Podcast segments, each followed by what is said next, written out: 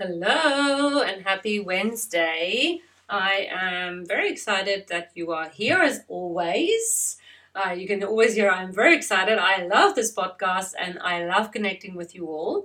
And I'm going to share a review from Life Change. Thank you for leaving your pop, uh, your review. This podcast is a must listen if you are in a leadership role in any business. I was lucky to work with other Christian women in the office of my former employer, but the people from the manufacturing area of the business way were much harder to deal with. As an HR leader, I would definitely be tuning in to get a godly perspective to help shift the culture in any workplace. Now, if you would like to leave me a review, please head to Apple Podcast and leave your review there and then I will read out your review on my podcast. And if you have your own business and you'd like me to shout out your business or your podcast, make sure that you leave the name of that uh, business or podcast uh, next to your name, and then I can give you a shout out on my podcast as well, and we can get our listeners onto your podcast as well. As Christian women in leadership, we often find ourselves struggling with the balance between implementing faith based leadership principles and the worldly perspectives of our colleagues and team members. You once felt passionate about leadership, but have often come up against people with fixed mindsets who are unwilling to change. You feel like giving up and stepping out of your leadership role because is it really worth it? Friend, you're in the right place. Here, we're not only going to talk about the challenges, we're going to tackle them head on with a faith based approach that's both practical and empowering. So, if you're ready to transform your leadership journey, to set boundaries that make a real impact, and to create a workplace culture where both you and your team can thrive, then join me in uncovering the strategies, wisdom, and godly guidance that will lead you to success. I'm Rika Whelan, and welcome to the Women of Faith Leadership podcast. Together, we're going to navigate leadership with faith as our foundation. Let's get started. Grab your coffee or water, keep that notebook and pen handy, and let's jumpstart your leadership.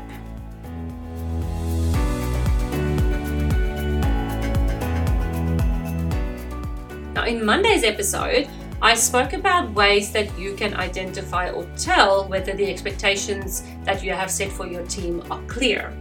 Now, in today's episode, I'm going to run you through six ways that you can actually set clear expectations with your team. And if you do these six things every single time when you communicate or set expectations with your team, you will know that there will be no confusion, they'll meet their deadlines, they'll perform well, they'll meet the results, or you'll get the results that you're looking for, and your team will be engaged. Okay, so let's get started. And again, I am going to make this uh, like a very valuable training to you. So if you'd like to grab your pen and notebook, and most definitely grab a coffee or tea or water, uh, which, whichever tickles your fancy, maybe bubble tea. So, number one, okay, so your expectations should be realistic and obtainable. So if you are setting expectations with your team, whether that is for a new project, whether that is, for example, a new expectation that the organization has brought in, it needs to be realistic and obtainable. For an expectation to be realistic, it means that the person or the people who are working for you need to be able to obtain it. That's why I'm saying realistic and obtainable. So let's say, for example, the the new project that's coming up You've projected that there will be 450 hours required to work on this project. Now, you only have five team members, which means that for the 450 hours that needs to be spent on the project, if you divide it equally, it means that every person will spend 90 hours on the project. Now, potentially it won't work that way because everybody's got their strengths and um, profiles, which means that one person might spend 100 hours and another person might only have to spend 80 hours and, and divide it that way. But let's just say, for the sake of this example, we take the 450 hours that you have projected to work on this project. You've got five people on your team. That means that everybody will have to give 90 hours of their time. Now, realistically, there's about 40 hours in a weekly work week. But now you're saying to your team that we have to we have to meet this goal in three days. So that is a bit unrealistic, to say the least. And it depends on which industry you're in. Look, I do know that there are some industries who work uh, 72 hours straight. So, you know, I'm not in particularly talking about those industries or about those people. But let's say, for example, that you want the objective is that the project needs to be done in three days, 450 hours, you've only got five people, everybody needs to do 90 hours in three days. Okay, so I mean, again, depending on whether uh, or how in a hurry you are to get the project done or how crucial and urgent it is, it's possibly it's probably possible if you give your people the right resources but doing that will just burn your team out um, doing so many hours in a, in a, in a short period of time and you know if the deadline is is crucial you know for whatever reason and you want to do it that way and it has to be that way there's no other way then potentially I would consider hiring a couple of additional people to get that project done instead of burning your five people out to do 90 hours in three days. Okay, so that was a bit of a, you know, maybe a bit of an unrealistic um, example. However, just to get my point across, it should be realistic and obtainable. Just remember that post COVID, and I did mention this in the last episode as well, employees have gained perspective over what's important. And unfortunately, we're dealing with a, with a lot of disengaged employees at the moment. Low engagement because they'd rather engage more at home than what they would do at work because work is not that important, but my family is. And so it's a bit of this catch 22. We're very glad that people are happy and that they are prioritizing their families, as should us as leaders. However, we still have businesses to run. So, keeping it realistic and also obtainable is going to be your number one for setting clear expectations. And make sure that when you are setting these expectations in your meetings, that they are clear. So, that's number two clear objectives linked to key results. So, people should understand what success will look like, and you should provide context and further clarity where required. So when you're setting the, out the expectations for the very first time, make sure that that uh, objective or that, that expectation is laid out as an objective that's linked to key results. An example of this would be your objective is to launch a new product range.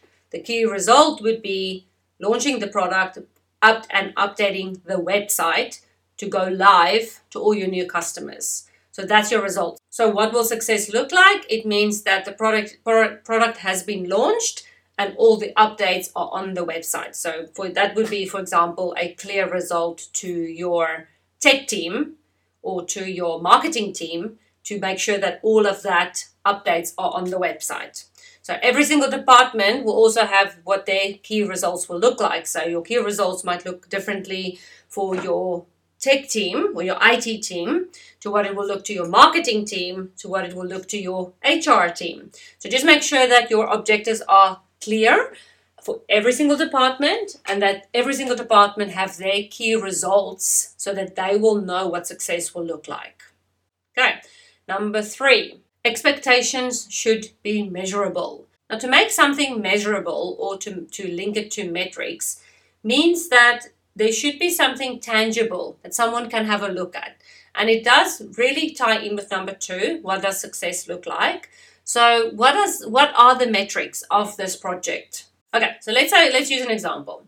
Let's say your marketing team has the goal of creating short-term content and then putting that out in some format to gain leads. Okay, so you so great. That that's that's an objective, but there's no metrics in there. So we need to say, um, marketing team is going to create ten short form content, which they're going to post on Facebook, Instagram, and TikTok, and we want to gain 100 leads within the next 24 hours.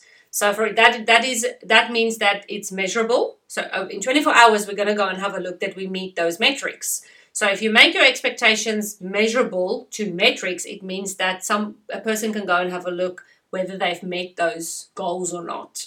So in 24 hours, your marketing team can go and have a, they can they can you know they're going to look at here comes number 99 and 100. Yes, we've done it. We've made our goal.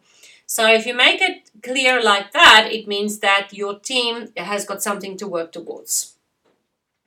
And that will look different for every single department in terms of those metrics. Your financial department, you know, you might have a look at your net profit at the end of the financial year. You might have a look at, they might use their, your balance sheets or uh, your profit and loss statement. So, you know, whatever that might look like for you, your bottom line. um, you know, every department will have a different objective for for the year or for the quarter. However, so long as it is linked to some metrics, not some, but two metrics, then that's going to be crucial for you to know whether your expectations were clear or not. And the other thing that really falls in there is that let's say you've got that metric, and this is something that I mentioned uh, when I was talking about that short form context. Context, content. I was, I um, I said how are we going to do it as well. So I, I didn't only say we were going to do that, but I said how we were going to do it. So that was quite clear. It was very explicit, and nobody had to wonder what the marketing team has to do because they have to go and create short form content. Content, I can't say that word. Then they have to post it on those three social media platforms, and then we have to get 100 leads in in 24 hours. So very clear, very explicit, and no one should be wondering. The only thing that they should be wondering and working on next is what the short form content should be about. That's their expertise and they can have a brainstorm meeting as to how and how they're going to do that, how many people's on the team, you know, how who's going to create what content. Number four, accountability and support. So, in terms of setting clear expectations, you should also communicate to your team how are you going to keep them accountable and what support will they have to meet those expectations. So, in terms of accountability, you will let them know that, okay, guys, in 24 hours, we're going to have another meeting, or we're going to just jump on a quick call, Zoom call, or we're just going to jump on a Teams, Microsoft Teams chat, and we're going to share all our results with each other.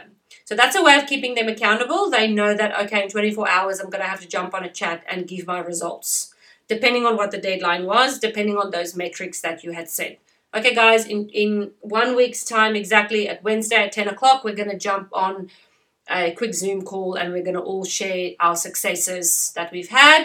And if you've not made those successes if you've not met your metrics come up with a a backup plan or come and share with us what are you going to do next to fix this problem to problem solve that's a really good way of accountability because now you don't want them to get so reliant on you for problem solving. They should be able to problem solve themselves. But if you keep them accountable like that, it means that number one, they're going to really want to meet those metrics or meet those goals because if they don't, they're going to have to come up with a, a solution to that problem and then come and share it in the whole group.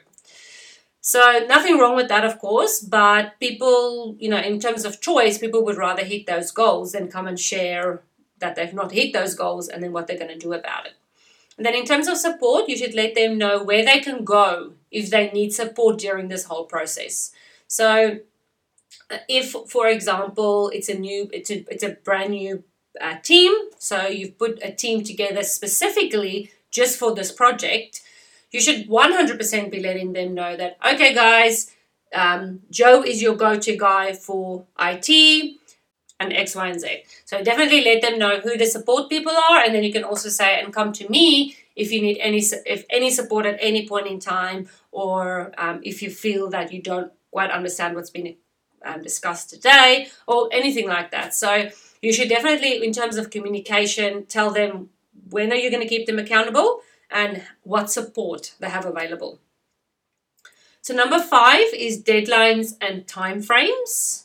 So when you are communicating to your team, either expectations or eh, whether it's a specific project or whether it's then during their induction process, you should 100% let them know what deadlines and timeframes they have. There's nothing worse than coming into a brand new team and everyone has deadlines and timeframes to meet and you come in and you're confused You don't know what the deadlines are, you don't know what the timeframes are. For a, for a procedure that you have to implement, you do not know what the time frame of that is. You do not know that you're only meant to do that procedure in five minutes. Or this procedure is only meant to take you an hour. So definitely communicate deadlines and time time frames with every single person coming into your organization, but then continuously as you are creating new projects, you should let people know. And you know, sometimes we do think, and I've mentioned this in previous podcast but episode, sometimes we think that people know. We just assume that people know. And we think that uh, this is this is just logic, you know, it's common sense. But I really want to highly challenge that thinking because we cannot assume that anybody knows anything and we cannot assume that it's common sense. And common sense, your common sense and my common sense are not the same because we don't have the same background, we don't have the same culture. Um, and that would that's what makes it so tricky is that your cognitive thinking and my cognitive thinking is not the same. So something might be common sense to me, but it's not common sense to you. And a very good example of that is that in a different department, somebody in the finance department might think that understanding financial statements, balance sheets, profit and loss, and uh, cash flow statements, that's common sense, right? To them, although they they have obviously studied it, but clearly they have a strong math background or accounting background. That's why they can do it so easily.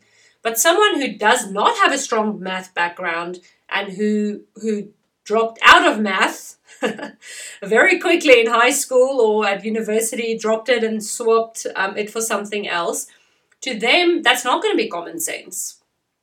And if you grew up with a, a or a dad who was very strong in their financial background, your common sense of what finances and budgets and things should look like is strong.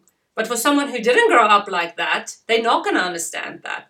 Okay, so never, ever, ever think if something is common sense or assume that people know things. You should be communicating clearly and over and over again. And then that brings me to my last one, a good lead into the last one, which is com- it, expectations must be communicated and documented. Okay, so make sure that you are continuously communicating with your team. Make sure that that new person coming into your organization or into your department are well inducted. And then document it. So, documentation, two things.